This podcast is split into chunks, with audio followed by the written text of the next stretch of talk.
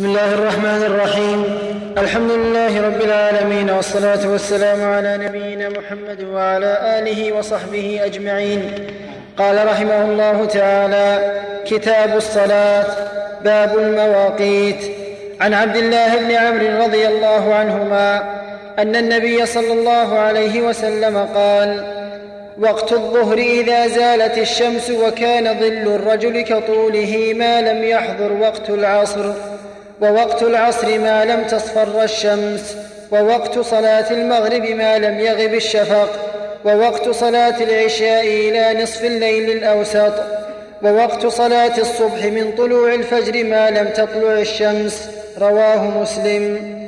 وله من حديث بريدة في العصر: والشمس بيضاء نقية. ومن حديث أبي موسى: والشمس مرتفعة. وعن أبي برز وعن أبي برزة الأسلمي رضي الله تعالى عنه قال: كان رسول الله صلى الله عليه وسلم يصلي العصر ثم يرجع أحدنا إلى رحله في أقصى المدينة والشمس حية، وكان يستحب أن يؤخر من العشاء، وكان يكره النوم قبلها والحديث بعدها، وكان ينفتل من صلاة الغداة حين يعرف الرجل جليسه، وكان يقرأ بالستين إلى المئة. متفق عليه. وعند بسم الله الرحمن الرحيم. قال المؤلف رحمه الله تعالى في كتابه بلوغ المرام: كتاب الصلاة. لما فرغ رحمه الله من ذكر الطهارة وما يتعلق بها ذكر الصلاة. والصلاة هي أحد أركان الإسلام العظام، وهي آكد أركان الإسلام بعد الشهادتين، وهي التي لا تسقط عن أحد، لا بد أن يصليها المسلم. أما الزكاة فتسقط عن الفقير، وأما الصيام فيسقط عن العاجز، وأما الحج فلا يجب إلا على مستطيع، أما الصلاة فلا تسقط عن أحد، لا بد أن يصلي الإنسان بكل حال. ولهذا كانت عن الصلاة: من تركها كسلا وتهاونا فهو كافر مرتد خارج عن الإسلام والعياذ بالله، لا يرث ولا يورث، وإذا مات فإنه لا يغسل ولا يكفن ولا يصلى عليه ولا يدفن في مقابر المسلمين ولا يقال اللهم اغفر له وارحمه، وإنما يخرج به إلى ناحية من البر ويحفر له حفرة، لا قبر، حفرة يرمس فيها كما ترمس, كما ترمس جيفة الحمار، لأنه كافر، والكافر أضل سبيلا من الحمار ومن جميع البهائم، إلا إذا تاب وهداه الله تأخر إلا إذا تاب وهداه الله وأقام الصلاة فلا بأس، يعود إلى إسلامه. أما إن بقي مصرا على تركها حتى مات فهذا حاله، نسأل الله العافية. والزكاة والصلاة فرضها الله عز وجل على النبي صلى الله عليه وعلى آله وسلم بدون واسطة من الله إلى الرسول، وفرضها عليه وهو صلى الله عليه وسلم فوق السماوات ليس في الأرض، وفرضها عليه خمسين صلاة كل يوم وليلة، لكن الله عز وجل خفف والحمد لله على العباد، وصارت خمس صلوات بالفعل لكنها خمسون في الميزان. وأهم أركانها بل وأهم شروطها الوقت، لكن المؤلف رحمه الله قدم الطهارة لأنها أكثر أحكاما من الوقت، ثم بدأ لما ذكر كتاب الصلاة لما ذكر كتاب الصلاة بدأ بالوقت، فذكر توقيت النبي صلى الله عليه وسلم للصلوات الخمس مفصلا. قال: وقت الظهر إذا زالت الشمس وكان ظل الرجل كطوله ما لم تحضر وقت العصر، يعني إلى أن تحضر وقت العصر. إذا زالت الشمس يعني إذا مالت نحو الغروب، وعلامتها بالظل، وذلك أن الشمس إذا طلعت ارتفع لكل شيء شاخص يعني واقف ظل نحو المغرب، وكلما ارتفعت الشمس قصر هذا الظل، فإذا انتهى وبدأ بالزيادة، فهذه هي العلامة على أن الشمس قد زالت. وطريقها بالساعات أن تقسم ما بين طلوع الشمس إلى غروبها نصفين، فالنصف هو الزوال، لأن الشمس تقطع السماء من المشرق إلى المغرب، فإذا انتصفت فهذا هو الزوال، إذا انتصفت فيما بين المشرق والمغرب فهذا هو الزوال. يمتد وقت الظهر إلى دخول وقت العصر، وليس بينهما شيء، يعني ما في وقت بين بين الظهر والعصر، بل يمتد وقت الظهر من زوال الشمس إلى دخول وقت العصر. ووقت العصر كما قال النبي صلى الله عليه وعلى آله وسلم: ما لم تصفر الشمس، يعني أنه يبقى إلى أن تصفر، أي تكون صفراء، وهو يختلف باختلاف الفصول. والمهم إذا انقلب لونها إلى أصفر انتهى وقت العصر. ومع ذلك فقد ثبت في الحديث الصحيح أن وقتها يمتد إلى الغروب، لكن ما بين اصفرار الشمس وغروب الشمس لا يجوز تأخير الصلاة إليه إلا لضرورة.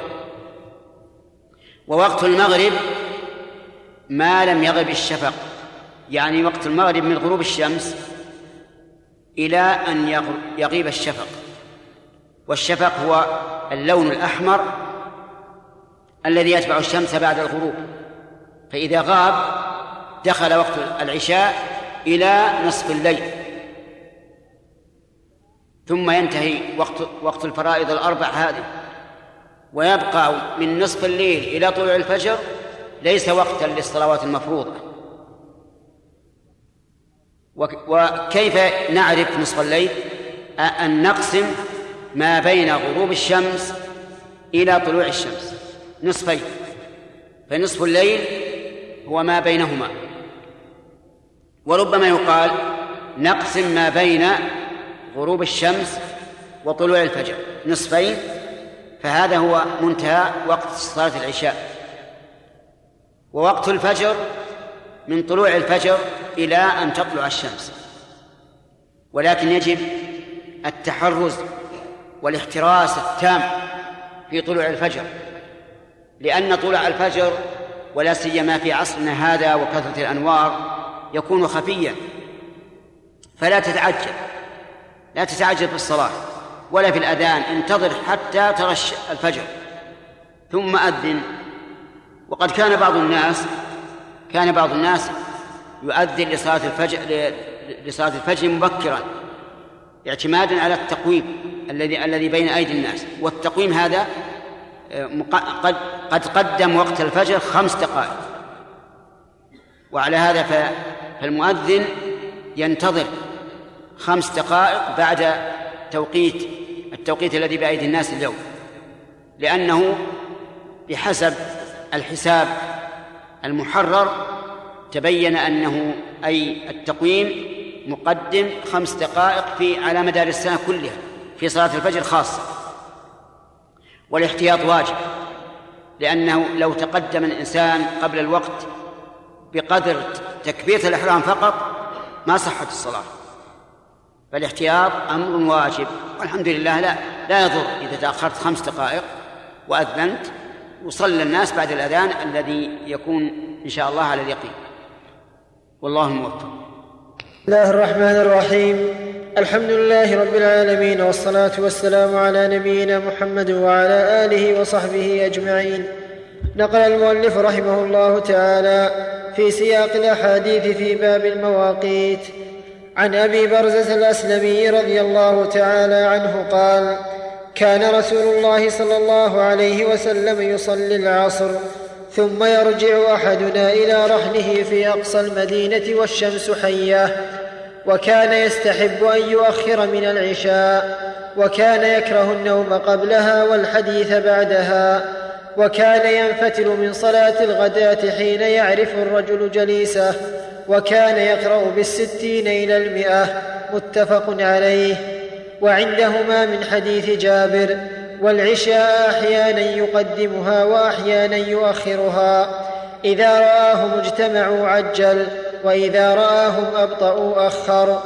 والصبح كان النبي صلى الله عليه وسلم يصليها بغلس. ولمسلم من حديث أبي موسى: فأقام الفجر حين انشق الفجر والناس لا يكاد يعرف بعضهم بعضا. وعن رافع بن خديج رضي الله عنه قال: كنا نصلي المغرب مع رسول الله صلى الله عليه وسلم فينصرف أحدنا وإنه ليبصر مواقع نبله. متفق عليه. وعن عائشة رضي الله عنها قالت: أعتم النبي صلى الله عليه وسلم ذات ليلة بالعشاء حتى ذهب عامة الليل ثم خرج فصلى وقال: إنه لوقتها لولا أن أشق على أمتي. رواه مسلم.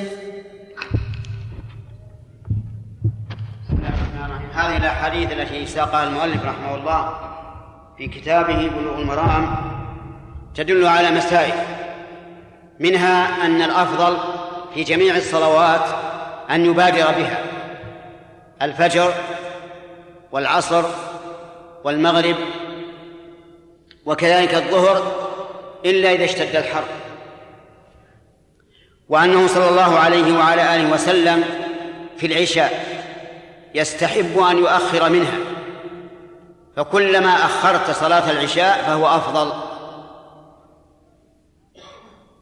إلا إذا شق على المأمومين وأنت إمامهم فلا تؤخر.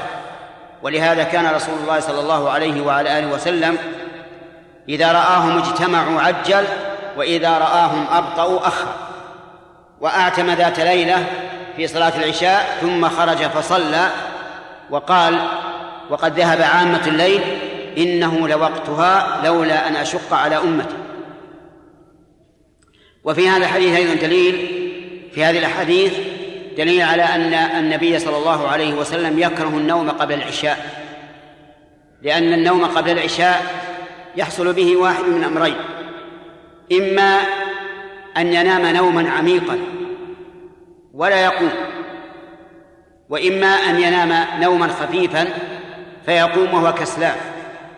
ولهذا كان عليه الصلاة والسلام يكره النوم قبل العشاء.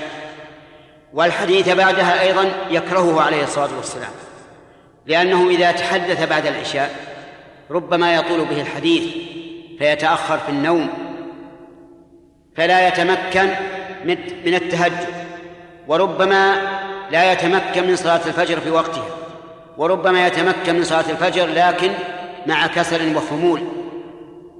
ثم إن أهل العلم بالطب يقولون إن النوم من أول الليل أفضل بكثير من النوم في آخر الليل أو في النهار. وهذا عكس حال الناس اليوم. أكثر الناس اليوم يسهرون سهرا طويلا بعد العشاء، لا ينامون إلا بعد منتصف الليل، ثم إذا قاموا إلى الفجر قاموا كسالى، ثم ينامون في النهار. إن كانوا ذوي عمل وظيفي أضاعوا أعمالهم الوظيفية فتأخروا في المجيء، وإذا جاءوا وإذا هم على كسل وتعب. ولو أن الناس اقتدوا بنبيهم صلى الله عليه وعلى آله وسلم وناموا من حين أن يصلوا العشاء لكان ذلك خيرا لهم. إلا أنه يستثنى من الحديث بعد العشاء الحديث اليسير مع الأهل والأولاد أو مع الضيوف أو ما أشبه ذلك عند الحاجة، هذا لا بأس به. لكن كون آه نعم لكن كون الإنسان يطيل هذا الطول العظيم وربما يكون بقاؤه سهران على مسائل لا خير فيها أو على مسائل فيها ضرر، فالذي ينبغي الإنسان أن يهتم بنفسه وأن يقتدي بنبيه صلى الله عليه وعلى آله وسلم.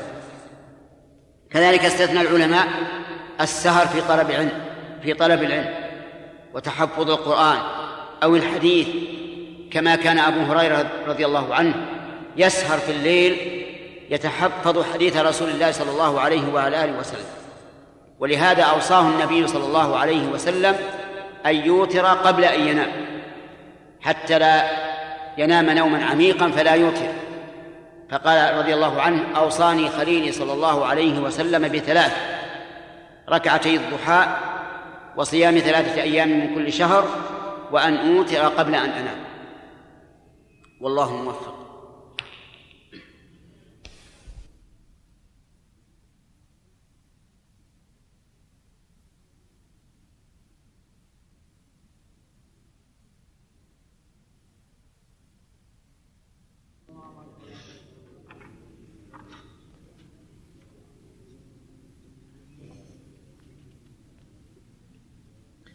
بسم الله الرحمن الرحيم.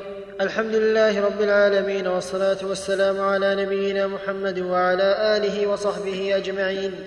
نقل المؤلف رحمه الله تعالى في سياق الأحاديث في باب المواقيت عن أبي هريرة رضي الله تعالى عنه أن النبي صلى الله عليه وسلم قال: من أدرك من الصبح ركعة قبل أن تطلع الشمس فقد أدرك الصبح، ومن أدرك ركعة من العصر قبل أن تغرب الشمس فقد أدرك العصر، متفق عليه.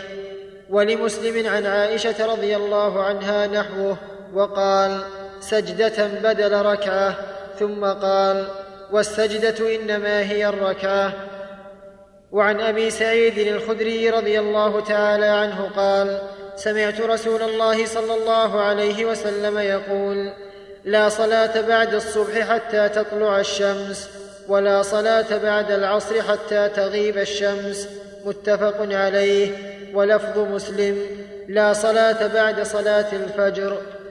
وله عن عقبة بن عامر: ثلاث ساعات كان رسول الله صلى الله عليه وسلم ينهانا أن نصلي فيهن وأن نقبر فيهن موتانا، حين تطلع الشمس بازغة حتى ترتفع، وحين يقوم قائم الظهيرة حتى تزول الشمس، وحين تتضيف الشمس للغروب.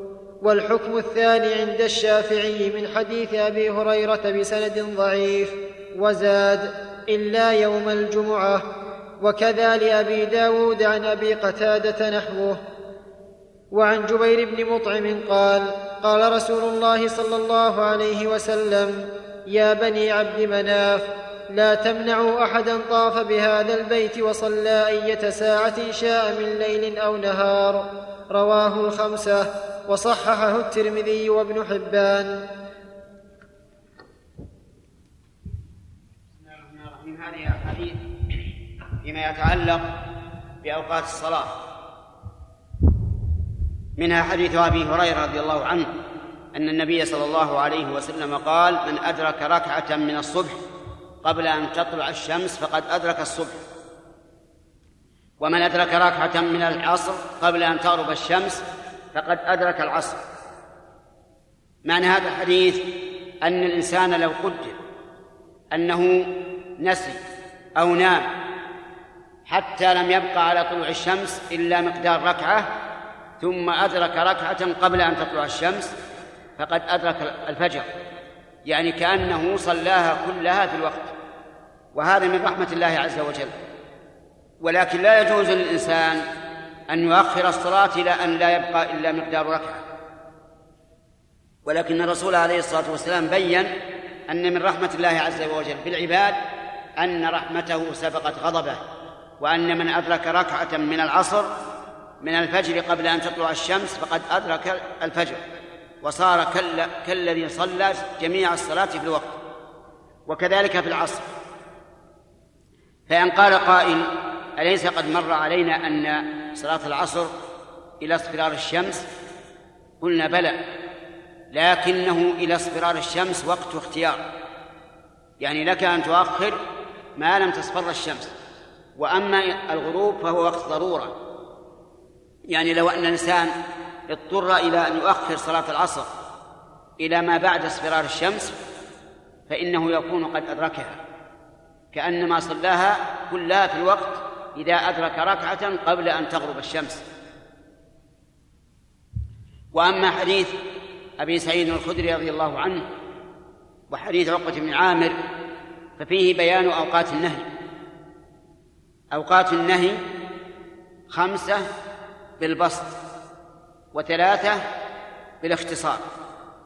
أما الاختصار فهي من طلوع الفجر من صلاة الفجر إلى أن ترتفع الشمس قيدر، وهذه المسافة تقطعها الشمس في حوالي ما بين ربع الساعة إلى ثلث الساعة، وعند قيامها حتى تزول، يعني عند زوال الشمس قبيل الزوال بعشر دقائق، ومن ومن صلاة العصر إلى الغروب. هذه ثلاثة أوقات بالاختصار، من صلاة الصبح إلى أن ترتفع الشمس قيد الرمح، وعند زوال الشمس قبل زوال الشمس بنحو عشر دقائق، ومن صلاة العصر إلى الغروب.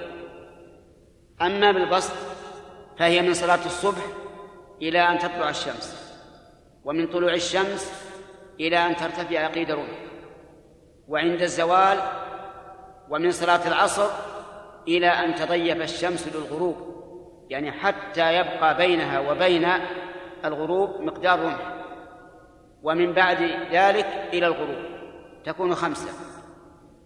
تختلف هذه الأوقات بأن الثلاثة التي هي من طلوع الشمس إلى أن ترتفع قيد رمح، وعند قيامها حتى تزول، وإذا تضيفت للغروب حتى تغرب، هذه الثلاثة لا يجوز فيها لا تجوز فيها الصلاة، ولا يجوز فيها دفن الميت. وعلى هذا فلو وصلنا إلى المقبرة ومعنا جنازة والشمس قريبا ما تطلع أو طلعت، ننتظر حتى ترتفع قيد الرمح، ولا ندفن الميت في هذا الوقت. وكذلك عند زوال الشمس، لو, لو أننا حفرنا القبر وأكملناه حين بقي على صلاة الظهر عشر دقائق ما ندفن حتى تزول الشمس. وكذلك في العصر، لو انتهينا إلى المقبرة والشمس قد بقي عليها أن تغيب مقدار الرمح، فإنه لا يجوز أن ندفن الميت حتى تغيب الشمس. هذا هذه آه هذه أوقات المنهي عن الصلاة فيها، يستثنى فيها مسائل. أولا الفريضة، الفريضة متى ذكرتها فصلها في أي وقت من ليل أو نهار، لأنه ليس, ليس عن الفرائض نهي. ثانيا يستثنى من ذلك ما له سبب، يعني مثل تحية المسجد تصليها متى دخلت المسجد في أي وقت، سواء بعد صلاة الصبح أو بعد صلاة العصر أو عند الغروب أو في أي وقت. ثالثا ركعة الطواف، إذا طاف الإنسان الكعبة فإنه يصلي ركعتي الطواف أي ساعة كان.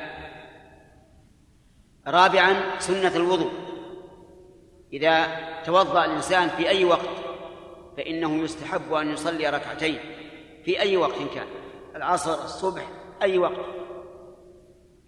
خامسا سنة الفجر، إذا فاتتك بحيث دخلت المسجد والناس يصلون صلاة الفجر فلك أن تصليها بعد الصلاة لأنها لها سبب. والقاعدة أن كل نفل له سبب فإنه يصلى في أي وقت كان، متى وجد السبب فصل. وأما حديث جبير بن مطعم رضي الله عنه أن النبي صلى الله عليه وسلم قال: يا بني عبد مناف، لا تمنع أحد طاف بهذا البيت وصلى فيه أية ساعة شاء من ليل أو نهار. فهذا مطلق يحمل على الأحاديث المقيدة التي فيها الصلاة النهي عن صلاة النفل إذا لم يكن لها سبب، لكن الرسول وجه هذا إلى القائمين على المسجد الحرام أن لا يمنع أحدا تباح له الصلاة في أي وقت شاء من ليل أو نهار.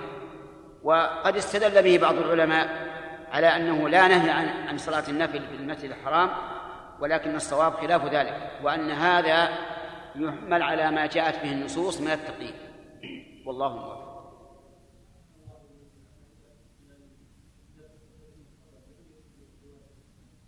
لا لا هذا ما هو على الصلاة، الدفن غير الصلاة، ما يجوز الدفن في الأوقات الثلاثة، من حين تطلع الشمس حتى ترتفع قيد الرمح، وعند الزوال، وإذا قربت من الغروب حتى تغرب.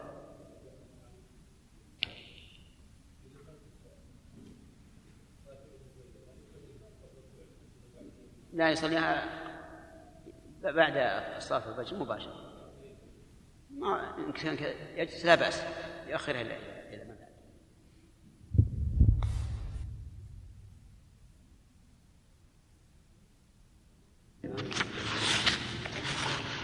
Wow. بسم الله الرحمن الرحيم.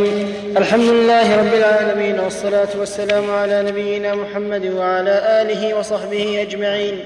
نقل المؤلف رحمه الله تعالى في سياق الأحاديث في باب المواقيت عن ابن عباس رضي الله عنهما قال: قال رسول الله صلى الله عليه وسلم: الفجر فجران، فجر يحرم الطعام وتحل فيه الصلاة، وفجر تحرم فيه الصلاة أي صلاة الصبح، ويحل فيه الطعام.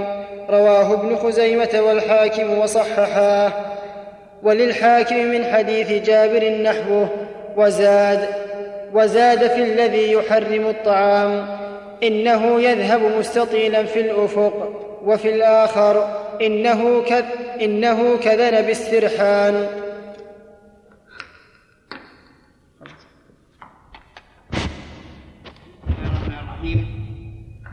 تقدم لنا أن صلاة الفجر يدخل وقتها إذا طلع الفجر إلى أن تطلع الشمس، وقد بيّن النبي صلى الله عليه وسلم في هذا الحديث أن الفجر فجران: فجر تحل فيه الصلاة ويحرم فيه الطعام، يعني على الصائم، وفجر آخر تحرم فيه الصلاة ويحل فيه الطعام، يعني للصائم. وفي حديث جابر ذكر فرقا بينهما، بأن الثاني بأن الذي يحرم الطعام ويحل الصلاة يكون مستطيرا في الأفق، يعني يمتد من الشمال إلى الجنوب، وأما الثاني الذي يحرم الصلاة ويحل الطعام فهو يذهب مستطيلا في الأفق، يعني يكون ينشق طولا من المشرق إلى المغرب. فتبين في هذا الحديث أن صلاة الصبح لا تحل إلا بعد طلوع الفجر، لقول تحل فيه الصلاة، وأن الطعام على الصائم لا يحرم إلا إذا طلع الفجر، بل إذا تبين، يقول الله تبارك وتعالى: فالآن باشروهن وابتغوا ما كتب الله لكم وكلوا واشربوا حتى يتبين لكم الخيط الأبيض من الخيط الأسود من الفجر. قال حتى يتبين، ولم يقل حتى يطلع، يعني لو فرض أنه طلع ولم يتبين للإنسان فليس عليه شيء لو أكل أو شرب، حتى يتبين. واعلم أن الفجر كما قال جاء في الحديث فجران. قال العلماء: هما فجران، أحدهما صادق والثاني كاذب، وذكروا بينهما ثلاثة فروق. الفرق الأول في شكلهما، فالصادق يمتد من الشمال إلى الجنوب، والكاذب من الشرق إلى الغرب مستطيلا، كذن بالسرحان يعني كذن بالذئب. والفرق الثاني أن الصادق ليس بينه وبين الأفق ظلمة، بل النور متصل بالأفق، وأما الكاذب فبينه وبين الأفق ظلمة، يعني أن النور لا يمتد إلى آخر الأفق. والفرق الثالث أن الفجر الكاذب المستطيل يظلم بعد ذلك، ولا ولا يستمر النور فيه، بل يظلم ويمح. وأما الصادق المستطير فإنه لا يمح، بل يزداد قوة حتى تطلع الشمس. هذه ثلاثة فروق بين الفجر الصادق والفجر الكاذب. وفي هذا الحديث حديث ابن عباس وجابر بيان أن النبي صلى الله عليه وسلم قد بيّن لأمته البيان التام، وبلغ البلاغ المبين عليه الصلاة، وأنه ترك الناس على بيضاء نقية، يعني على جادة بيضاء نقية لا يزيغ عنها إلا هالك. نسأل الله تعالى أن يهدينا وإياكم لها، وأن يوفقنا لتطبيقها سرا وعلنا، والله موفق. سبحان الله سبحان الله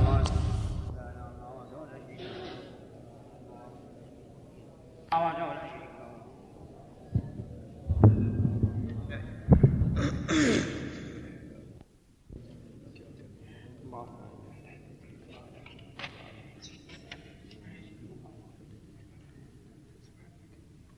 إله إلا الله وحده لا شريك له له الملك وله الحمد. بسم الله الرحمن الرحيم. الحمد لله رب العالمين، والصلاة والسلام على نبينا محمد وعلى آله وصحبه أجمعين. قال رحمه الله تعالى: باب الأذان. عن عبد الله بن زيد بن عبد ربه قال: طاف بي وأنا نائم رجل فقال: تقول الله أكبر الله أكبر، فذكر الأذان بتربيع التكبير بغير ترجيع، والإقامة فرادا إلا قد قامت الصلاة.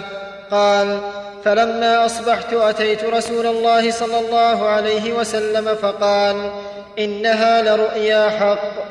الحديث أخرجه أحمد وأبو داود، وصححه الترمذي وابن خزيمة، وزاد أحمد في آخره قصة قول بلال في أذان الفجر: الصلاة خير من النوم.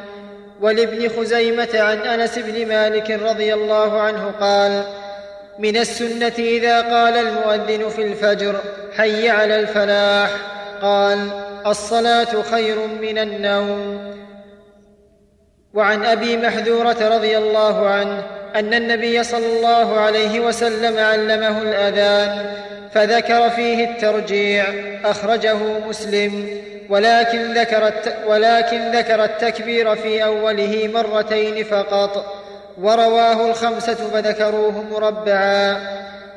وعن أنس, وعن أنس رضي الله عنه قال: أمر بلال أن يشفع الأذان, أن يشفع الأذان شفعا، ويوتر الإقامة إلا الإقامة، يعني لا قد قامت يعني إلا قد قامت الصلاة، متفق عليه، ولم يذكر مسلم الاستثناء.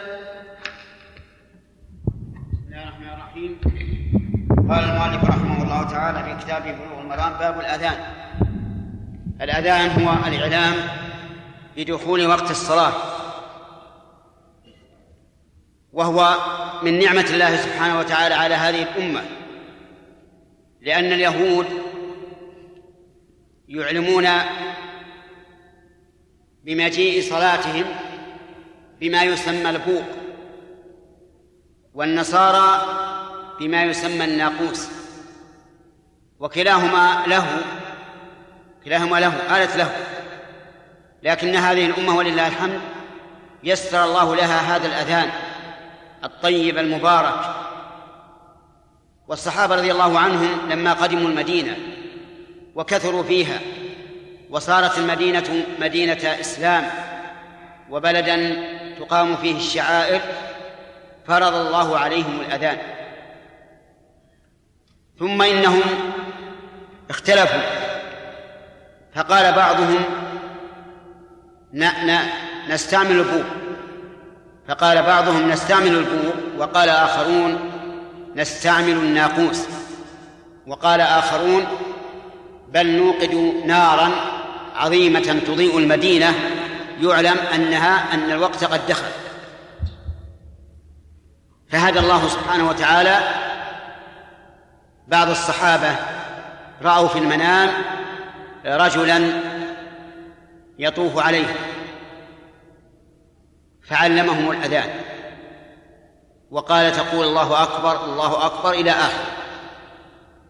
فلما أصبح الرائي وهو عبد الله بن زيد بن عبد ربه أخبر النبي صلى الله عليه وعلى آله وسلم بذلك، فقال: إنها لرؤيا حق، اذهب إلى بلال فألقه عليه فإنه أندى صوتا منك. وجاء عمر أيضا لما سمع بالأذان قال: يا رسول الله إني رأيت مثل ما رأى، فاتفقت الرؤيا وأقرها النبي صلى الله عليه وسلم، وصار المسلمون ولله الحمد يعلمون بدخول الوقت بهذا التكبير والتعظيم لله عز وجل، والتوحيد الخالص، والشهادة لمحمد صلى الله عليه وعلى آله وسلم بالرسالة، والدعوة إلى الصلاة، والدعوة إلى الفلاح، والختام بالتوحيد. ذكر عظيم وإعلام بدخول الوقت.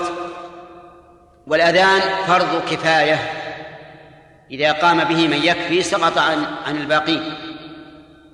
ولهذا قال النبي صلى الله عليه وسلم في حديث مالك بن الحويرث: إذا حضر الصلاة فليؤذن لكم أحدكم. فهو فرض كفاية، إذا قام به من يكفي سقط عن الباقي، ولا بد أن يكون من شخص واحد. فلو أذن شخص وكمل الأذان شخص آخر لم يجزئ، لأنه لا بد أن يكون المؤذن شخصا واحدا. وإذا كان لا, لا يجزئ أن يقوم بالأذان اثنان، فمن باب أولى أنه لا يجزئ الأذان من الشريط المسجل، خلافا لما يفعله بعض الناس في الشركات أو المكاتب، يجعلون شريطا مسجلا إذا حان الأذان اشتغل.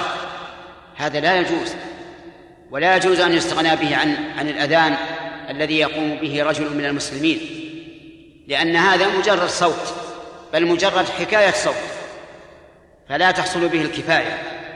لكن لما دب في المسلمين العجز وكثر فيهم الجهل في دين الله، ظنوا أن المراد بذلك مجرد الإعلام، فصاروا يفتحون هذا المسجل ويستغنون به، وهذا غلط عظيم لا يحل الاقتصار عليه ولا تبرأ به الذمة. لا بد أن يكون الأذان من ذاكر لله عز وجل.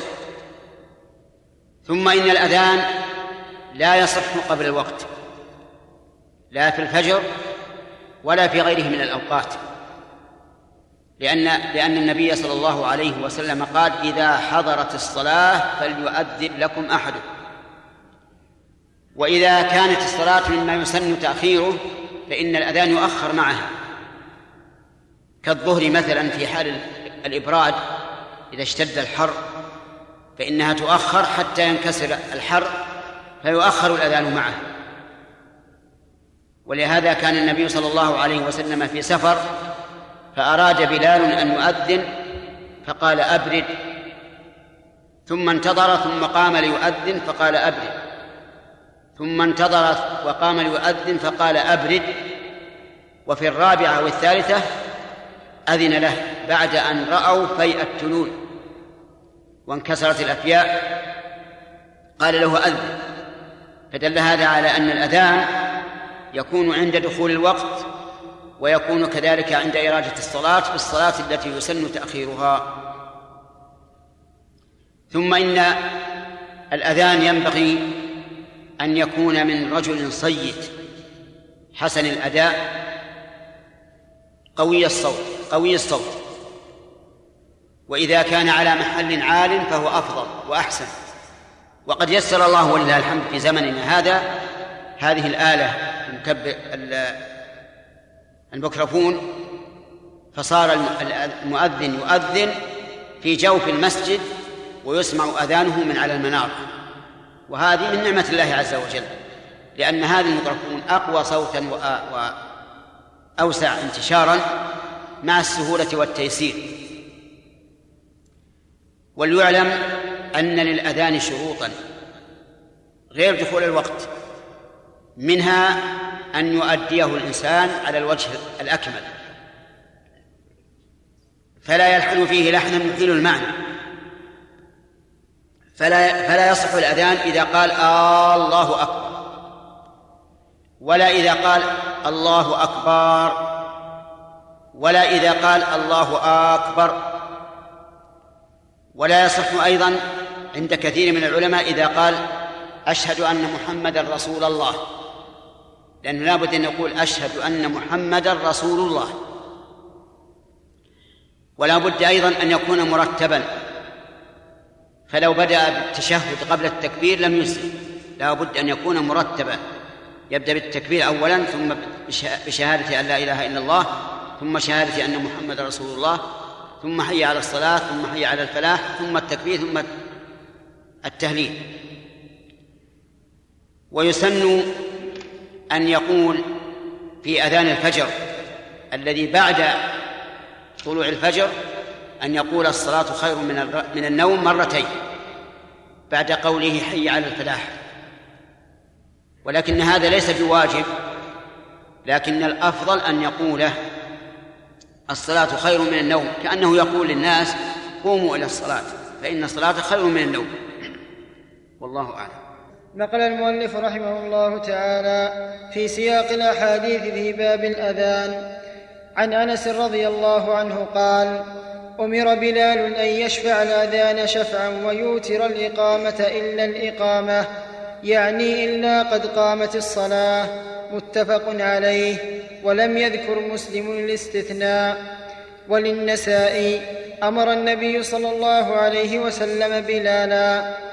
وعن أبي جحيفة رضي الله عنه قال: رأيت بلالا يؤذن وأتتبع فاه هاهنا وهاهنا وإصبعاه في أذنيه.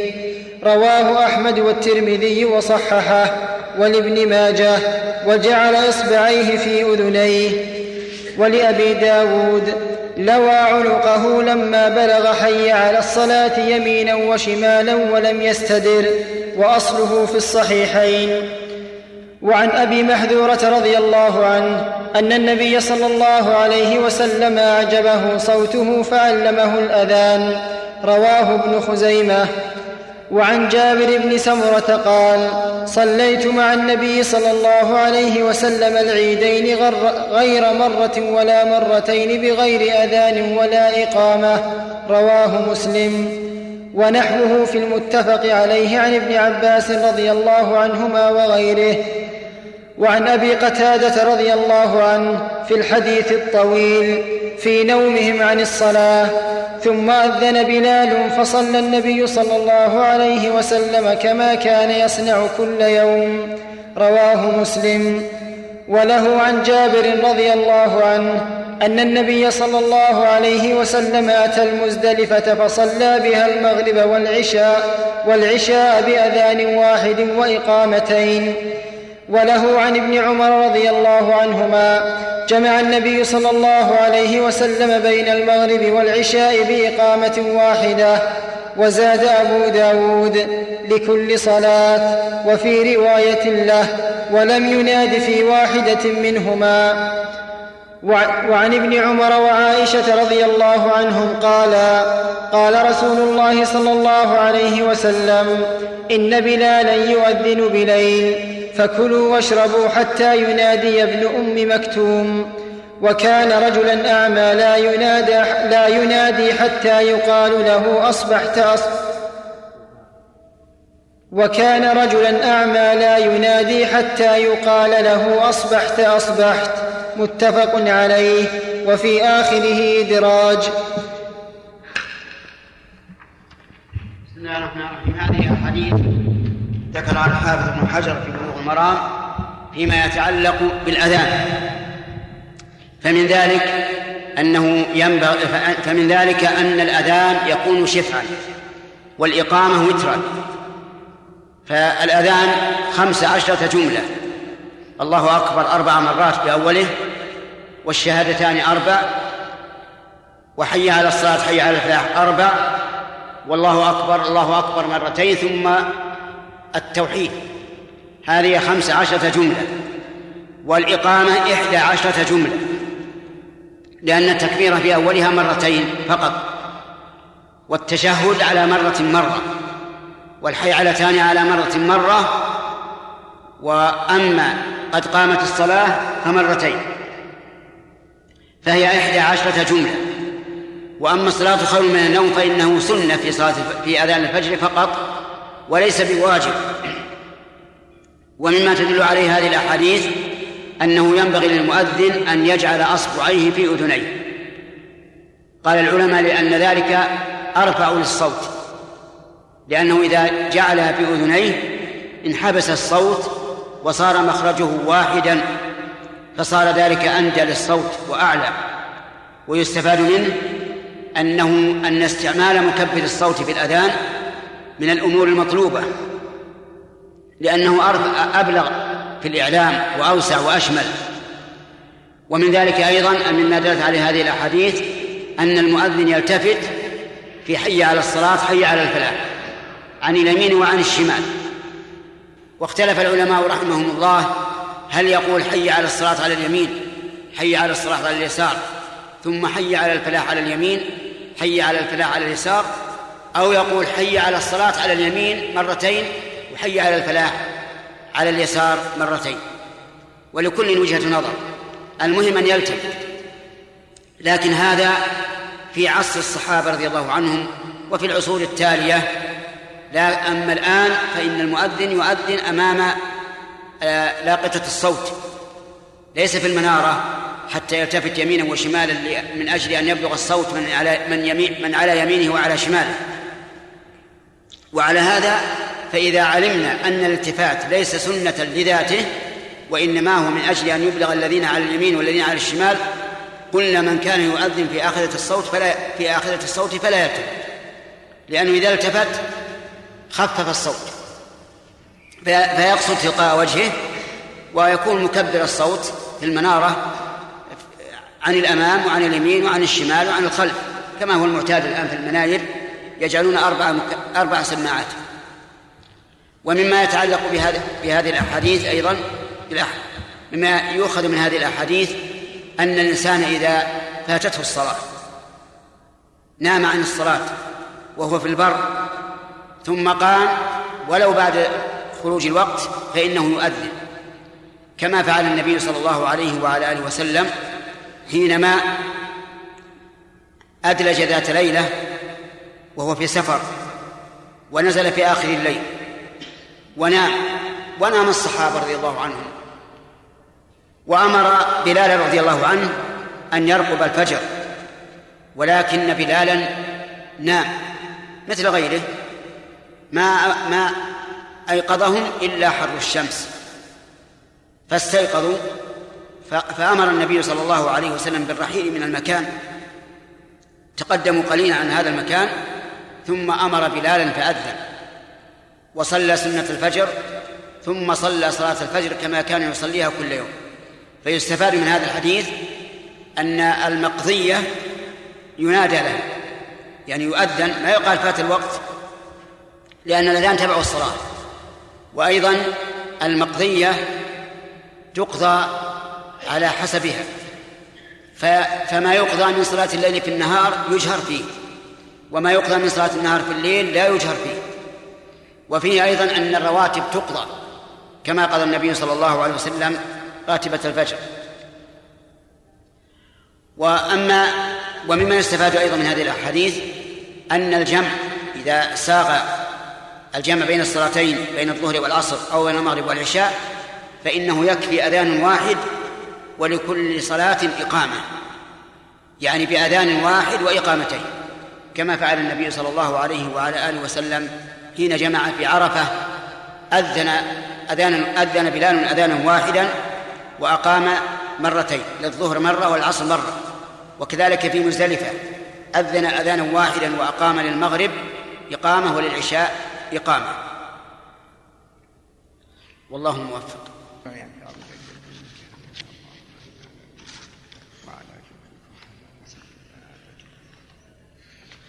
بسم الله الرحمن الرحيم، الحمد لله رب العالمين، والصلاة والسلام على نبينا محمد وعلى آله وصحبه أجمعين. نقل المؤلف رحمه الله تعالى في سياق الأحاديث في باب الأذان عن أبي سعيد الخدري رضي الله عنه قال: قال رسول الله صلى الله عليه وسلم: إذا سمعتم النداء فقولوا مثل ما يقول المؤذن. متفق عليه. وللبخاري عن معاوية رضي الله عنه مثله، ولمسلم عن, عن عمر رضي الله عنه في فضل القول كما يقول المؤذن كلمة كلمة سوى الحيعلتين، فيقول: لا حول ولا قوة إلا بالله. وعن عثمان بن أبي العاص رضي الله عنه قال وعن عثمان بن أبي العاص رضي الله عنه قال: يا رسول الله، اجعل لي إمام قومي. فقال: أنت إمامهم، واقتد بأضعفهم، واتخذ مؤذنا لا يأخذ على أذانه أجرا. أخرجه الخمسة وحسنه الترمذي وصححه الحاكم. وعن مالك بن الحويرث رضي الله عنه قال قال لنا النبي صلى الله عليه وسلم إذا حضرت الصلاة فليؤذن لكم أحدكم. الحديث أخرجه السبعة. وعن جابر رضي الله عنه أن رسول الله صلى الله عليه وسلم قال لبلال إذا أذنت فترسل وإذا أقمت فاحدر واجعل بين أذانك وإقامتك مقدار ما يفرغ الآكل من أكله. الحديث رواه الترمذي وضعفه. وله عن أبي هريرة رضي الله عنه أن النبي صلى الله عليه وسلم قال لا يؤذن إلا متوضئ، وضعفه أيضا. وله عن زياد بن الحارث رضي الله عنه قال قال رسول الله صلى الله عليه وسلم ومن أذن فهو يقيم، وضعفه أيضا. ولأبي داود من حديث عبد الله بن زيد أنه قال أنا رأيته يعني الأذان وأنا كنت أريده، قال فأقم أنت، وفيه ضعف أيضا. وعن أبي هريرة رضي الله عنه قال قال رسول الله صلى الله عليه وسلم المؤذن أملك بالأذان والإمام أملك بالإقامة. رواه ابن عدي وضعفه. وللبيهقي نحوه عن علي رضي الله عنه من قوله. وعن أنس رضي الله عنه قال قال رسول الله صلى الله عليه وسلم لا يرد الدعاء بين الأذان والإقامة. رواه النسائي وصححه ابن خزيمة. وعن جابر رضي الله عنه أن رسول الله صلى الله عليه وسلم قال من قال حين يسمع النداء اللهم رب هذه الدعوة التامة والصلاة القائمة آت محمد آت محمدًا الوسيلة والفضيلة وابعثه مقامًا محمودًا الذي وعدته حلت له شفاعتي يوم القيامة. أخرجه الأربعة. بسم الله الرحمن الرحيم. هذه بقية من أحاديث كتاب الأذان التي ساقها ابن حجر رحمه الله في بلوغ المرام. منها أن النبي صلى الله عليه وعلى آله وسلم أمر أن من سمع المؤذن فليقل مثل ما يقول، إلا في حي على الصلاة حي على الفلاح فيقول لا حول ولا قوة إلا بالله. وعلى هذا فإذا قال الله أكبر فقل الله أكبر وتابع حتى ينتهي، إلا إذا قال حي على الصلاة فقل لا حول ولا قوة إلا بالله، حي على الفلاح لا حول ولا قوة إلا بالله. وإذا قال الصلاة خير من النوم فقل مثله الصلاة خير من النوم، لعموم الحديث، ولم يستثنى إلا الحيعلتان وما سواهما فيقول الإنسان مثل ما يقول. ومنها أن الإنسان إذا سمع المؤذن فليقل مثل ما يقول على أي حال كان، حتى لو كان يقرأ فليتابع المؤذن. وإذا كان في صلاة فمن العلماء من قال حتى وإن كان في صلاة فإنه يجيب المؤذن، لأن هذا ذكر وجد سببه في الصلاة فكان مشروعا، كالرجل إذا عطس في الصلاة فإنه يحمد الله، ولكن الصحيح أنه لا يتابع المؤذن في الصلاة. والفرق بينه وبين الحمد عند العطاس أن الحمد كلمة واحدة لا تشغله عن صلاته، لكن هذا كلمات تشغله عن الصلاة، والصلاة فيها شغل وهي ذكر لله أيضا. لكن هل يقضيه إذا سلم؟ يقول بعض العلماء يقضيه إذا سلم، لأن المدة ليست طويلة. كذلك إذا سمعه الإنسان وهو على قضاء الحاجة، يعني في بيت الخلاء، إذا سمع المؤذن فإنه لا يجيب، لأنه لا ينبغي الذكر في هذا الموضع. ولكن إذا انتهى فإن من العلماء من قال يقضيه بعد انتهائه. ومن ومما دلت عليه هذه الأحاديث أن الإنسان إذا انتهى من إجابة المؤذن فإنه يسأل للنبي صلى الله يسأل الله للنبي صلى الله عليه وسلم الوسيلة، يقول اللهم رب هذه الدعوة التامة والصلاة القائمة. رب هذه الدعوة التامة سماه الله سماه النبي صلى الله عليه وسلم ربا لهذه الدعوة، لأنه هو الذي شرعها سبحانه وتعالى على لسان رسوله صلى الله عليه وسلم. وكذلك في القرآن، فإن القرآن قد ذكر الله فيه الأذان كقوله تعالى وإذا ناديتم إلى الصلاة اتخذوها هزوا ولعبا، وقوله إذا نودي للصلاة من يوم الجمعة فاسعوا إلى ذكر الله. رب هذه الدعوة التامة يعني الأذان، والصلاة القائمة يعني التي ستقام. آت محمد آت محمدا الوسيلة، محمدا يعني رسول الله صلى الله عليه وعلى آله وسلم. الوسيلة درجة هي أعلى درجات الجنة، قال النبي صلى الله عليه وسلم لا ينبغي أن تكون إلا لعبد من عباد الله، وأرجو أن أكون أنا هو صلوات الله وسلامه عليه.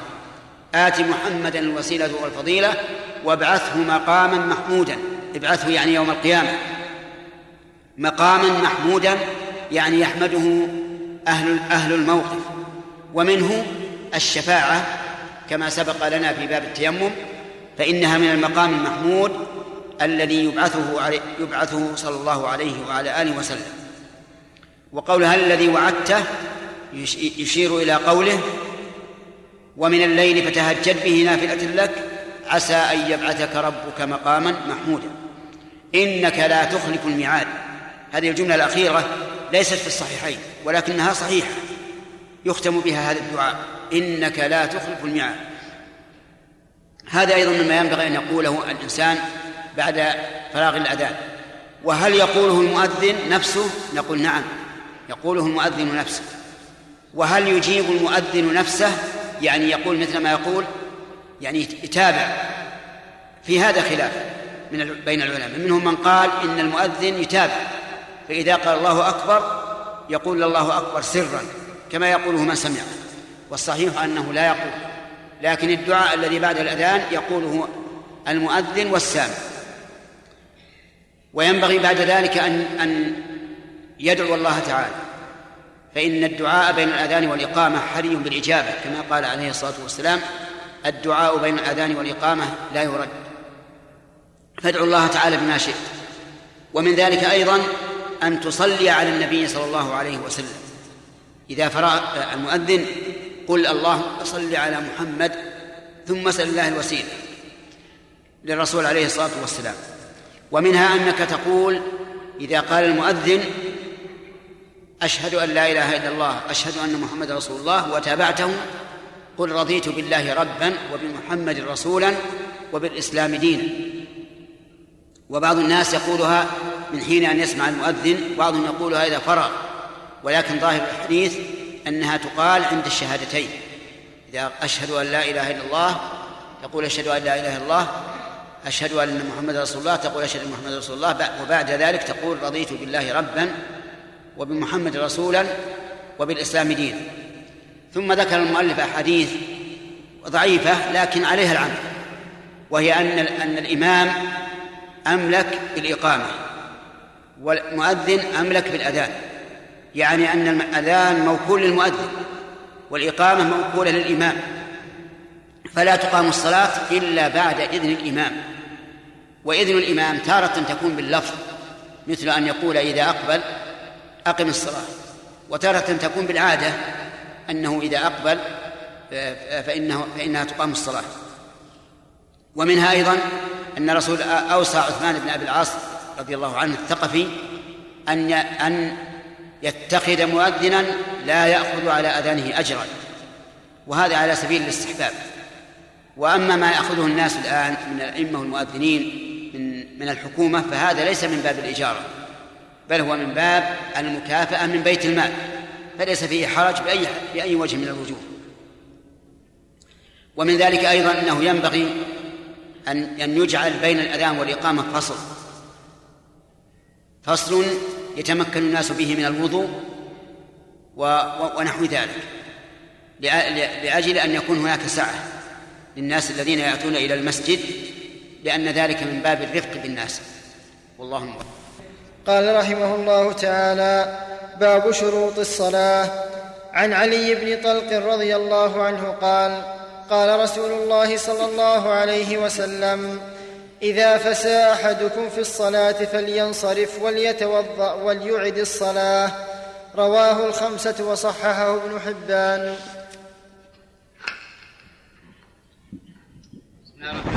قال المؤلف تعالى في كتابه بلوغ المرام باب شروط الصلاة. شروط الصلاة نوعان: شروط للوجوب وشروط للصحة. فأما شروط الوجوب فهي الإسلام والبلوغ والعقل وانتفاء الموانع. تأخر يا أخي تأخر عنه. الإسلام والبلوغ والعقل وانتفاء الموانع. الإسلام ضده الكفر، فالكافر لا تجب عليه الصلاة يعني أننا لا نأمره بها، بل نقول أسلم أولا ثم صل ثانيا، لقول النبي صلى الله عليه وسلم لمعاذ بن جبل حين بعثه إلى اليمن: فليكن أول ما تدعوهم إليه شهادة أن لا إله إلا الله وأن محمد رسول الله، فإنهم أطاعوك لذلك فأعلمهم أن الله افترض عليهم خمس صلوات في اليوم والليلة. الثاني البلوغ، فالصغير لا, لا تجب عليه الصلاة، لكن يؤمر بها إذا تم له سبع سنين، ويضرب عليها إذا تم له عشر سنين، لأمر النبي صلى الله عليه وسلم بذلك. وإنما يؤمر لسبع ويضرب لعشر من أجل أن يتهيأ لأدائها إذا بلغ. وابن عشر يمكن أن يبلغ، يعني يمكن أن يحتلم الصبي وله عشر سنين، يعني بعد تمامها، لذلك يضرب عليها حتى يتهيأ لها، فإذا بلغ وإذا هو قد اعتادها وهانت عليه وسهلت عليه. الثالث العقل، وضده الجنون وتغطية العقل، فالمجنون ليس عليه صلاة، وكذلك المهوس الذي اختبل عقله وإن لم يكن منه أفعال منكرة، لكنه لا, لا, لا يدري ولا يميز، فلا صلاة عليه. وكذلك من أغمي عليه لمرض أو لحادث أو ما أشبه ذلك، فإنه لا صلاة, لا صلاة عليه ولا يقضيها إذا صح. وأما من زال عقله بسبب منه فعليه القضاء، كما لو غاب عقله بالبنج مثلا وبقي صلاتين أو ثلاثا لم, لم يصحوا، فإنه إذا صحى يقضي، لأن ذلك بفعله. وكذلك والعياذ بالله لو أن الإنسان شرب مسكرا فسكر فعليه قضاء الصلاة. الثالث الرابع انتفاء الموانع، وذلك في المرأة إذا حاضت أو نفست فإنها لا تجب عليها الصلاة ولا ولا تؤمر بقضائها، لقول عمرة لعائشة رضي الله عنها: ما بال الحائض تقضي الصوم ولا تقضي الصلاة؟ قالت: كان يصيبنا ذلك فنؤمر بقضاء الصوم ولا نؤمر بقضاء الصلاة. القسم الثاني من شروط الصلاة شروط الصحة، وهي التي يتوقف تتوقف عليها صحة الصلاة، بمعنى أنها لا تصح بدونها.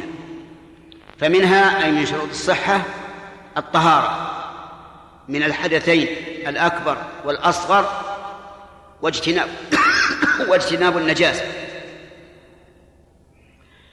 فمن صلى محدثا حدثا أصغر أو أكبر ناسيا أو جاهلا فعليه الإعادة، يعني عليه الوضوء والإعادة. فلو صلى وهو محدث وهو ناسي ثم ذكر بعد أن انتهى من الصلاة، أوجبنا عليه أن يتوضأ ويعيد الصلاة. ومن أصابته جنابة ولم يعلم بها إلا بعد أن صلى، كرجل احتلم في الليل ولم يعلم إلا بعد أن صلى الفجر ونظر إلى ملابسه وجد أنه محتلم، وجب عليه الغسل وإعادة الصلاة، لأن الطهارة من الحدث الشر لصحة الصلاة.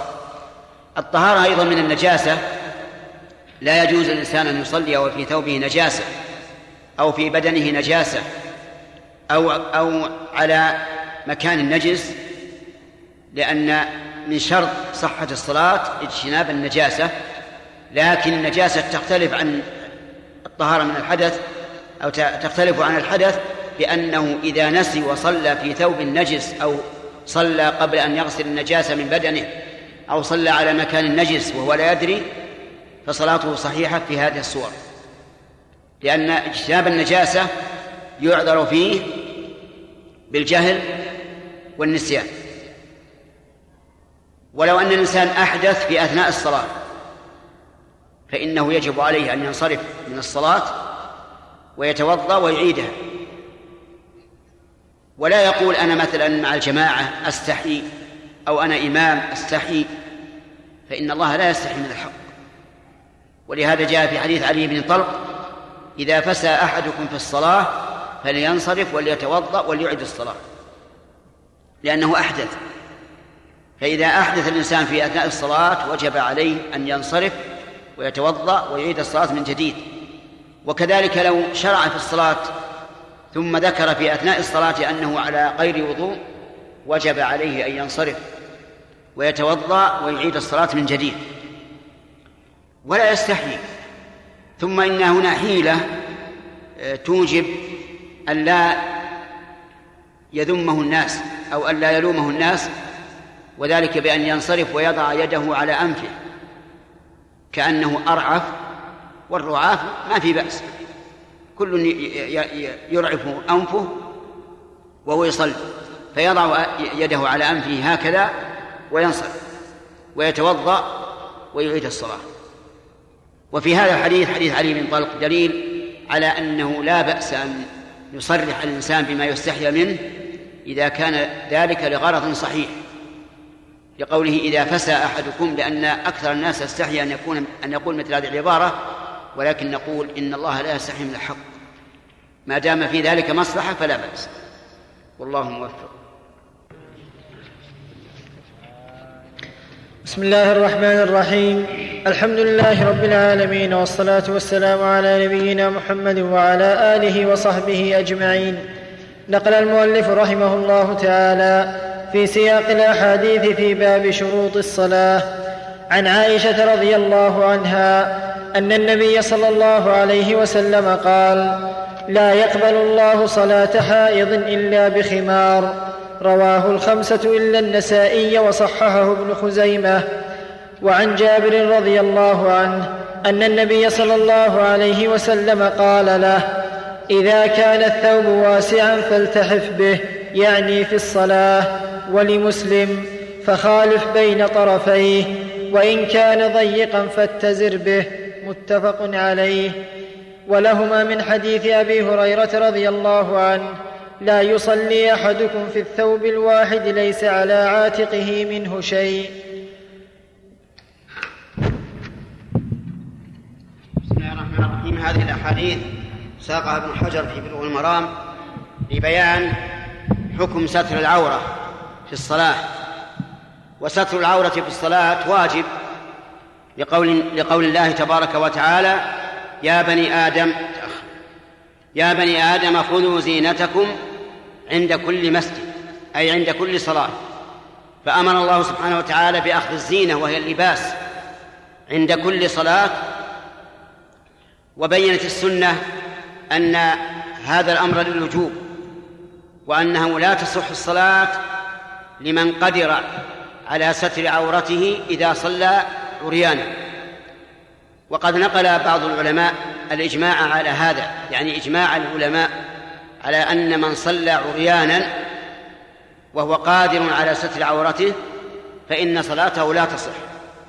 أما إن كان عاجزا فإن الله تعالى يقول: لا يكلف الله نفسا إلا وسعها، مثل أن يكون في بر ويحترق ثوبه وليس عنده شيء، فهذا إذا وجبت الصلاة لا بد أن يصلي وإن كان عريانا. قال أهل العلم: والعورة في الصلاة تنقسم إلى ثلاثة أقسام: عورة مخففة، وعورة مغلظة، وعورة متوسطة. أما العورة المخففة فهي عورة الذكر من سبع سنوات إلى عشر، فهذا يكفي أن يستر سوأتيه يعني القبل والدبر ويصلي. وأما المغلظة فهي عورة شف يا موسى إذا كان وأما أما المغلظة فهي عورة المرأة الحرة البالغة، فهذه عورتها جميع بدنها إلا وجهها، لحديث عائشة رضي الله عنها أن النبي صلى الله عليه وسلم قال: لا يقبل الله صلاة حائض إلا بخمار. حائض يعني بالغة بالحيض، وليس المعنى صلاة حائض بالفعل، لأن الحائض بالفعل لا تصلي، لكن المراد من بلغت بالحيض، فهذه لا, لا تقبل صلاتها إلا بخمار يغطي رأسها. وبقية البدن أمر ستره أمر معلوم، لكن اختلف العلماء رحمهم الله هل عرفتهم لكن اختلف العلماء رحمهم الله هل كفاها وقدماها من العورة يجب سترهم سترها أو لا، وهذا في الصلاة لا في النظر.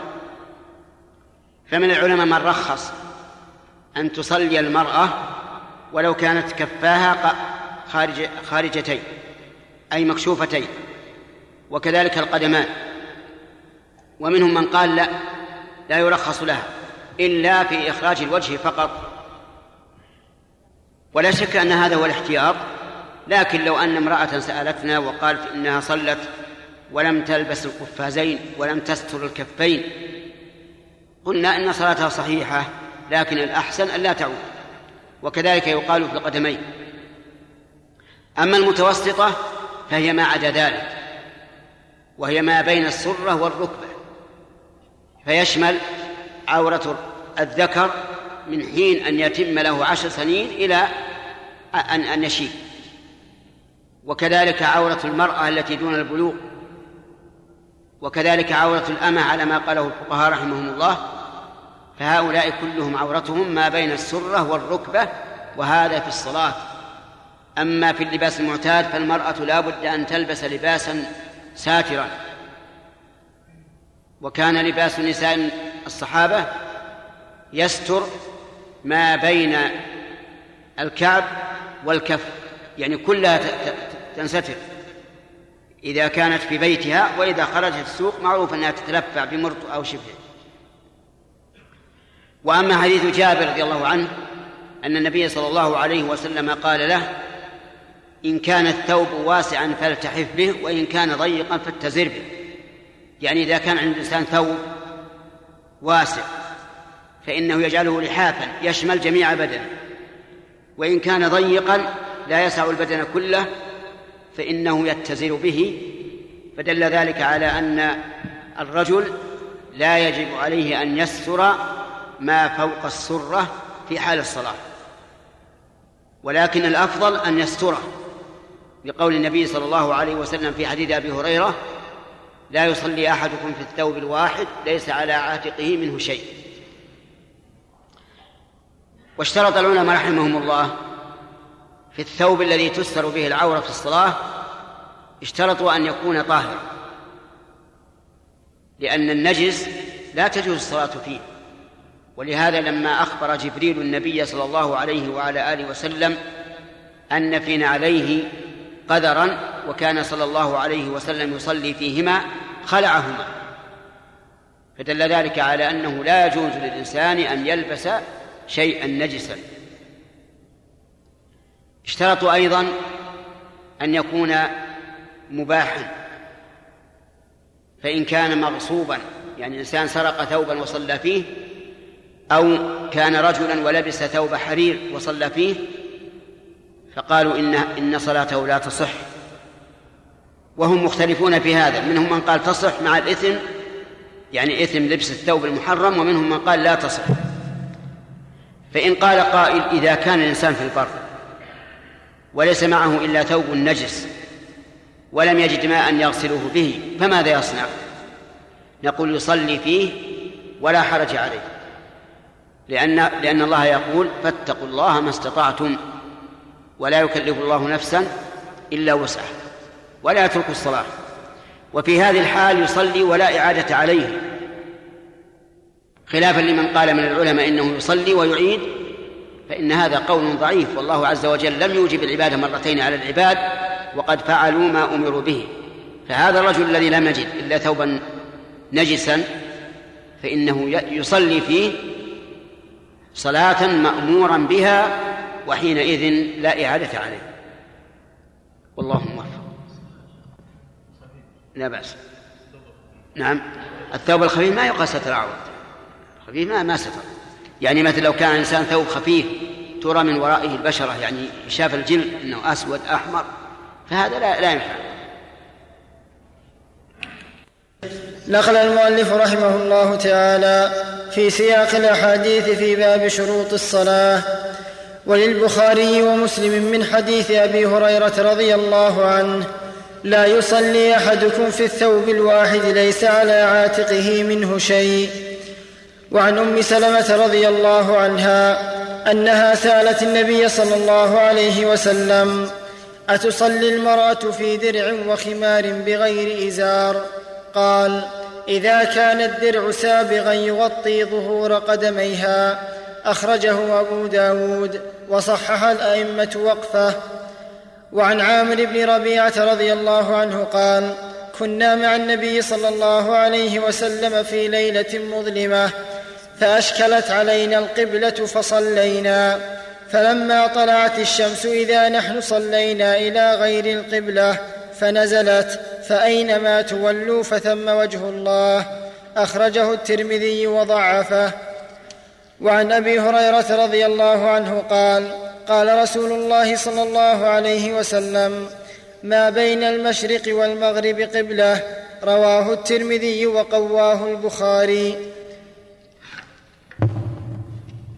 بسم الله الرحمن الرحيم. أن ذكرنا أن من شروط الصلاة ستر العورة بالثياب، وأنه لا بد أن تكون الثياب طاهرة مباحة ساترة.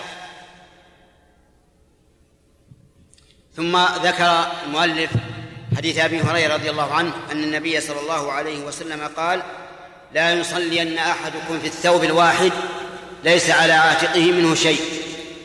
الثوب الواحد يعني بذلك الإزار مثلا أو الرداء، يعني قطعة واحدة لا يصلي فيها وليس على عاتقه منها شيء.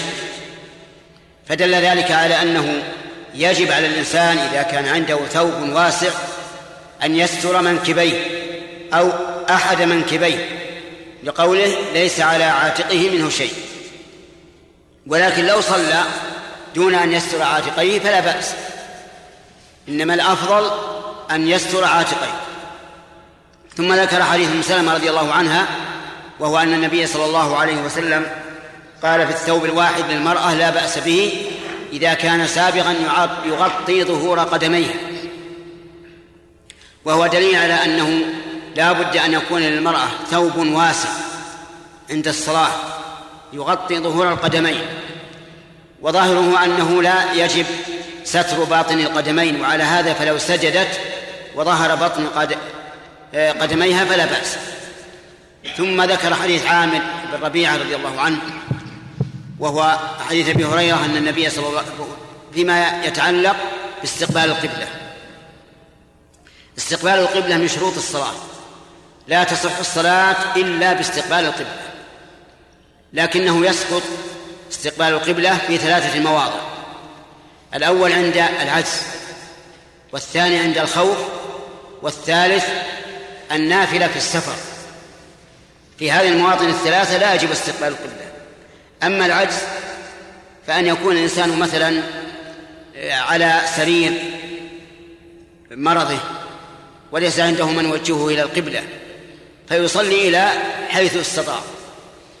وأما الخوف فرجل مثلا قد لحقه عدو وهرب من عدوه وهو متوجه إلى غير القبلة فيصلي ولو كان ظهره إلى القبلة. ودليل هاتين الحالين قوله تعالى: فاتقوا الله ما استطعتم. وقوله, وقوله تبارك وتعالى لا يكلف الله نفسا إلا وسعها، وقوله تعالى فإن خفتم فرجالا أو ركبانا. وأما الثالث وهو النافلة في السفر فقد ثبت عن النبي عليه الصلاة والسلام في أكثر من حديث أنه كان يصلي على راحلته حيث ما توجهت به. ثم إن استقبال القبلة كان في أول, أول قدوم النبي صلى الله عليه وسلم المدينة كان يستقبل بيت المقدس نحو ستة عشر شهرا يعني سنة وأربعة أشهر، ثم أمر أن يتجه إلى الكعبة. فالواجب الاتجاه إلى الكعبة، من كان يشاهد الكعبة وجب أن يتجه إلى عين المبنى إلى عين مبنى الكعبة، كالذين يكونون في المسجد الحرام لا بد أن يتوجهوا إلى عين الكعبة. وأما من لا يتمكن من رؤيتها كالذي في أطراف مكة أو في البلاد الأخرى فيكفيه استقبال الجهة. ويدل لهذا قوله, قوله صلى الله عليه وعلى آله وسلم لأهل المدينة ما بين المشرق والمغرب قبلة، وذلك أن أهل المدينة قبلتهم الجنوب، فمن المشرق إلى المغرب كله وجه للقبلة، فالانحراف اليسير لا يضر. أما الانحراف الكثير بحيث تكون القبلة على يمينك أو شمالك أو خلف ظهرك فإنه يضر، ولا تصح الصلاة إلا في المواطن التي ذكرنا، أي لا تصح الصلاة والإنسان غير المستقبل, غير المستقبل القبلة إلا في المواطن التي ذكرناها. فإذا خفيت القبلة على الإنسان نظرت، فإن كان يمكنه أن يعرفها بسؤال من يثق به وجب عليه أن يسأل، وإن لم يمكنه تحرى واتجه، ثم إن تبين أنه أصاب فذلك المطلوب، وإن لم يتبين أو تبين أنه أخطأ فإنه معفو عنه، لقول الله تعالى ولله المشرق والمغرب فأينما تولوا فثم وجه الله. فإذا كنت في السفر أو في البر وإن لم تكن مسافرا كما لو خرجت إلى النزهة وحان وقت الصلاة وتحريت واتجهت إلى جهة من الجهات وصليت إليها ثم تبين أنك على غير القبلة فلا حرج عليك. ولكن بماذا نستدل على القبلة إذا كنا في السفر؟ نستدل عليها بالشمس والقمر والنجوم، لأنها كلها تدل على القبلة. الشمس تشرق من المشرق وتغرب من المغرب، فمثلا إذا كنت شرقا عن مكة فاتجه إلى المغرب، إذا كنت غربا عن مكة فاتجه إلى المشرق، إذا كنت جنوبا عن مكة فاتجه إلى الشمال، إذا كنت شمالا عن مكة فاتجه إلى الجنوب. فالشمس أكبر دليل. في الليل القمر القمر يشرق من المشرق ويغرب من المغرب فهو كالشمس.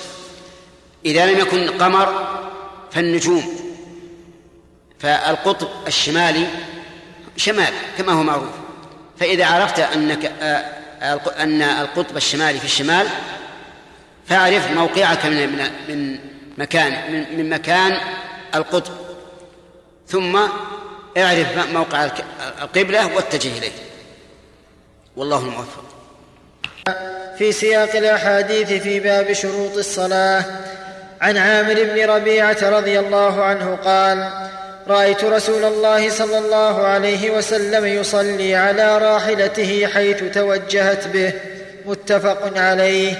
زاد البخاري يومئ برأسه ولم يكن يصنعه في المكتوبة.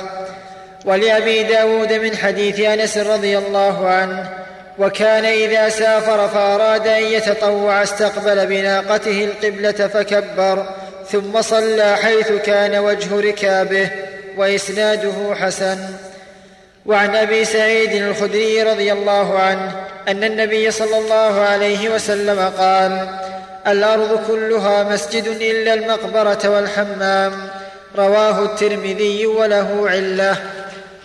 وعن ابن عمر رضي الله عنهما أن النبي صلى الله عليه وسلم نهى أن يصل نهى أن يصلى في سبع مواطن: المزبلة والمجزرة والمقبرة وقارعة الطريق والحمام ومعاطن الإبل وفوق ظهر بيت وفوق ظهر, وفوق ظهر بيت الله تعالى. رواه الترمذي وضعفه. وعن بسم الله الرحمن الرحيم. قدم لنا في الدرس الماضي أن استقبال القبلة شرط لصحة الصلاة، وأن من صلى إلى غير القبلة فلا صلاة له. وذكرنا أنه يستثنى من ذلك العاجز والخائف والمتنفل في السفر. وبقي علينا مسألة، وهي أن بعض الناس ينزل بيتا جديدا يستأجره مثلا، ثم يصلي يظن أنه متجه إلى القبلة ولا يكون متجها إليها، فهذا يعيد صلاته حتى لو صلى شهرا أو شهرين وجب عليه الإعادة، وذلك لأنه يجب على من نزل بيتا أن يسأل أهل البيت أين القبلة حتى يكون على بصيرة من الأمر. أما أن يصلي هكذا فهذا لا يجوز، لأن استقبال القبلة شرط شرط لصحة الصلاة، لا تصح الصلاة إلا به. ثم ذكر حديث عامر بن ربيعة الدال على أن المتنفل في السفر لا يلزمه استقبال القبلة. إنسان مثلا على راحلته على بعير أو حمار أو فرس أو بغل أو على سيارته يريد أن يتنفل وهو مسافر، فلا بأس يتنفل ولو كان وجهه إلى غير القبلة، لأن النبي صلى الله عليه وسلم كان يصلي على راحلته حيثما توجهت به. وفي هذا الحديث حديث عامر دليل على أن المسافر يتنفل. وأما قول بعض الجهال من السنة في السفر ترك السنة، فهذه كلمة باطلة لا أصل لها، بل من السنة فعل السنة إلا ما استثنى، والذي دلت السنة على استثنائه وأنه لا يصلى راتبة الظهر وراتبة المغرب وراتبة العشاء، هذه ثلاث السنة في السفر أن لا تصليها، وما عدا ذلك فصلي صلي كل شيء، تهجد في الليل، صلي صلاة الضحى، صلي تحية المسجد، صلي الاستخارة، صلي الكسوف، صلي سنة الوضوء، كل شيء. السفر والحضر واحد، إلا في هذه الرواتب الثلاث فالسنة عدمها.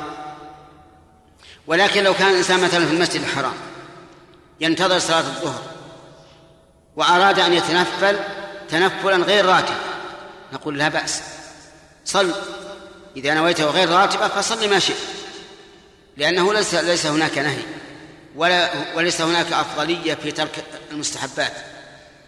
وفيه أيضا دليل على أن الإنسان إذا صلى على راحلته في السفر النافلة فإنه يومي، لأنه يعني لا يمكنه السجود، يومي في الركوع بالركوع ويومي بالسجود، ويجعل السجود أخفض من الركوع.